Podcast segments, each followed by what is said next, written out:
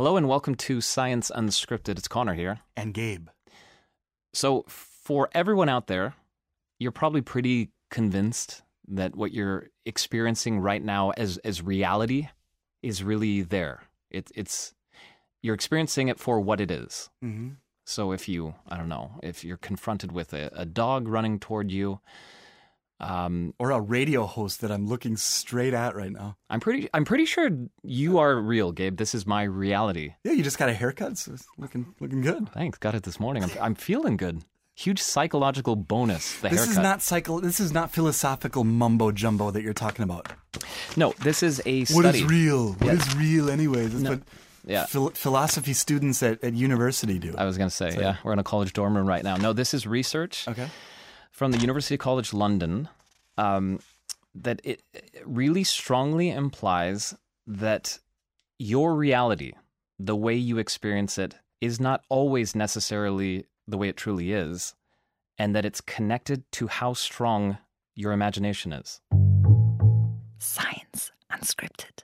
Hi, my name is Dr. Nadine Dijkstra, and together with my colleague, Professor Steve Fleming, we just published a paper on imagination and reality monitoring, how we decide what's real and what is imagined.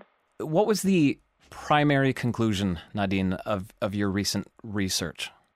So the primary conclusion was that imagination and reality are not categorically different, but they differ in degrees, in strength. So if you imagine seeing a tree, for example, something very similar happens in your brain as if you would actually see that tree. And the main difference is the strength of activation, not the way the brain is activated. And if I understood your paper correctly, the more vividly I imagine that tree, close my eyes and I can see this tree, the more likely it is that I then later believe I've actually seen that tree, that I've seen it in reality? Yeah, this is true. Yeah, so our research is not about memory, but it's about in the moment. If you have your eyes open and you imagine a tree very vividly, then you might sometimes think it's actually there. You might sometimes hallucinate that tree. So participants were instructed to imagine very simple shapes while looking at kind of dynamic static noise, which is just pixels moving. And they had to imagine with their eyes open as if the stimulus was appearing on the screen, but it wasn't there. They just had to imagine. And then they had to tell us how vivid their imagination was. But then on the last trial, unbeknownst to the participant, we secretly also presented a picture that was either the same to the one they were imagining or a different one. And then we asked, hey, on the last trial, did you actually see something or not? And what did they say? So what happened was a little bit complicated, but basically when people were imagining the same picture as the one that we presented to them, they said that their imagination became more vivid. And if they said their imagination became more vivid, then they were more likely to say they saw something real. So what we can conclude from that is that imagination and reality got completely mixed up together in the brain. And the only way that participants were able to dissociate the two was by saying, you know, if it's very vivid, it's probably real. Otherwise, it's imagined. I don't mean to go philosophical on this, but does this shape our perception of reality, or does this say something about what reality actually is? I think it gives us some hints, which is, you know, what other research also shows, that we are not just perceiving reality as is at all. So as humans, we are constantly using what we think about the world, what we believe about the world, to interpret our sensory input. So that it's never just like a camera. It's never an entirely objective reflection of reality. How would our listeners around the world know if they are in possession of a really vivid imagination? I'm convinced some of our listeners definitely mm-hmm. are, based on the emails, and that they would therefore. And a lot of them in Canada are waking up at like 4 in the morning to listen to this program. Yeah, so. No, yeah, and that they would therefore not be perceiving reality as it is, that their powerful imaginations are warping it. How would they know? So in terms of knowing whether your imagination is very vivid or not, there is an online questionnaire that you can fill out, which is called the Vividness of Visual Imagery Questionnaire, VVIQ. If you Google that, I'm sure you can find it online. But then to what extent that warps your reality is very difficult to say, because you only have access to what you experience. So you don't really have a reference frame to see how to kind of tell how you experience it differently to other people. I think for that you would really need kind of careful psychological testing. And that was Dr. Nadine Dijkstra. She's a cognitive neuroscientist who investigates mental imagery, visual perception, and how our brains differentiate between the two. She's usually at the University College London, and we were just talking to her there from her home in the Netherlands. Let's take that test. I want the VVIQ. Yep, let me just switch. Because she told us after the interview finished that her VVIQ is 30. You know me, I want to be better than everyone else, so I'm going to see if I can better that. Why not spend your life competing in meaningless tasks? For all of you out there, I've pulled this up as a PDF. It's quick if you want to test it. It's 4 pages. Gabe, visualize a rising sun. Got it. Consider carefully the picture that comes before your mind's eye. Yeah. Then rate the following items. Yeah. The sun is rising above the horizon into a hazy sky. No image at all. Vague and dim. Moderately clear and vivid. Clear and reasonably vivid. Perfectly clear and as vivid as normal vision.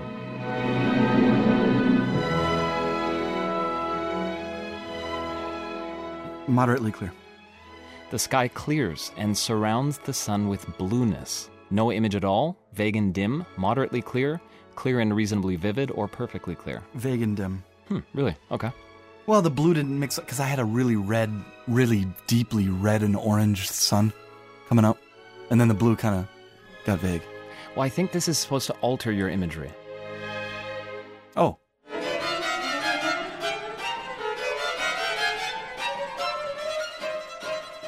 So you're supposed to... That certainly altered my imagery, yeah. Okay, so let me ask you again. If you are picturing the sky clears and surrounds the sun with blueness, is that no image at all, vague, moderately clear, clear and reasonably vivid, or perfectly clear? Yeah, well, it's not perfectly clear, but it's vivid, okay. It's not vague and dim. Sorry. Okay. Yeah. No, vague and dim was wrong. I'm just looking at the instructions. It not vague and dim at all. It doesn't really clarify that, but I believe we're changing your imagery here. You did. Yeah. Okay. No. Yeah. Of course we are. Listen to this one. Clouds. A storm blows up. Oh my God. This sounds like the Rhineland. With flashes of lightning. Really sounds like the Rhineland.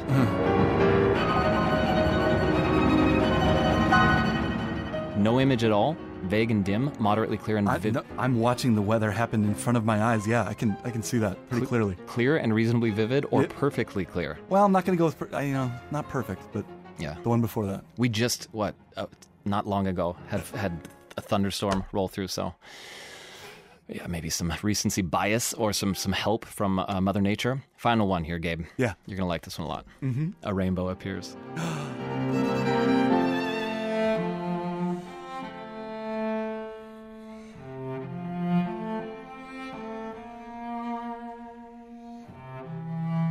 No image at all, vague and dim, moderately clear, clear and reasonably vivid. I've got it. Perfectly clear. I've got a double. I've got a full bow.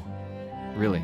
Yeah. So those are the kinds of questions. It's a total, if I'm doing the math right, total of about 20 questions, and you can test how vivid your imagination is, and by extrapolation now because of the study, the extent to which you perceive reality as it truly is. So when I'm trying to imagine something and then I look at a picture, an image, my mind is skewed by that image? Let me just go to the conclusion.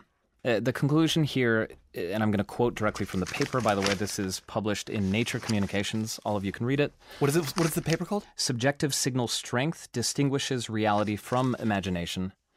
And it says, our findings suggest that imagery and perception are subjectively intermixed. How, then, do we ever determine whether something is real? According to our model, this is achieved by simply evaluating whether the total strength of a signal exceeds a reality threshold based on the assumption that imagery is generally weaker or less vivid than perception. Such a model predicts that reality monitoring should be worse in people with more vivid imagery. In line with this idea, we found that the frequency of source confusions, mistaking reality for imagination or imagination for reality, was associated with generally higher imagery vividness across subjects. the confusion between the two seems to be connected to stronger imagination. Full stop. So for those of you with strong imaginations out there, what is the question here? Or is this a warning to you that, you know, don't skew reality too much? No, I think it's this, and I think that's what interested me in the subject, in the research. We all should be aware of how fallible we are in general. We really are fallible. And I think a lot of times we've talked on this show, and most people are aware of the fact that our memories are very fallible and malleable. Yeah. Something that is a clear memory now will change 10 years from now. We all kind of know that. What's different is this is talking about straight up reality as you experience it right now, today, that is somehow connected to the strength of your imagination. And what I would be wondering for all of you out there is if you think you might be one of those people, if you have really vivid imaginations, go ahead and take the test and figure out does that hold true when you take the test? And do you get a high IQ score on the vividness of your visual imagery? Does that line up? Because if not, then it could be that this test, which I guess has just turned 50 years old, happy 50th birthday to the test, maybe it's not that great after all. Good job, Connor. That sounded really good. Thanks, Gabe. Let's go. Thanks, Gabe. We're SU at dw.com. Science Unscripted. That's a wild one. That is a wild one. Normally we wouldn't have to cut that. Can we keep that? Huh? Can we...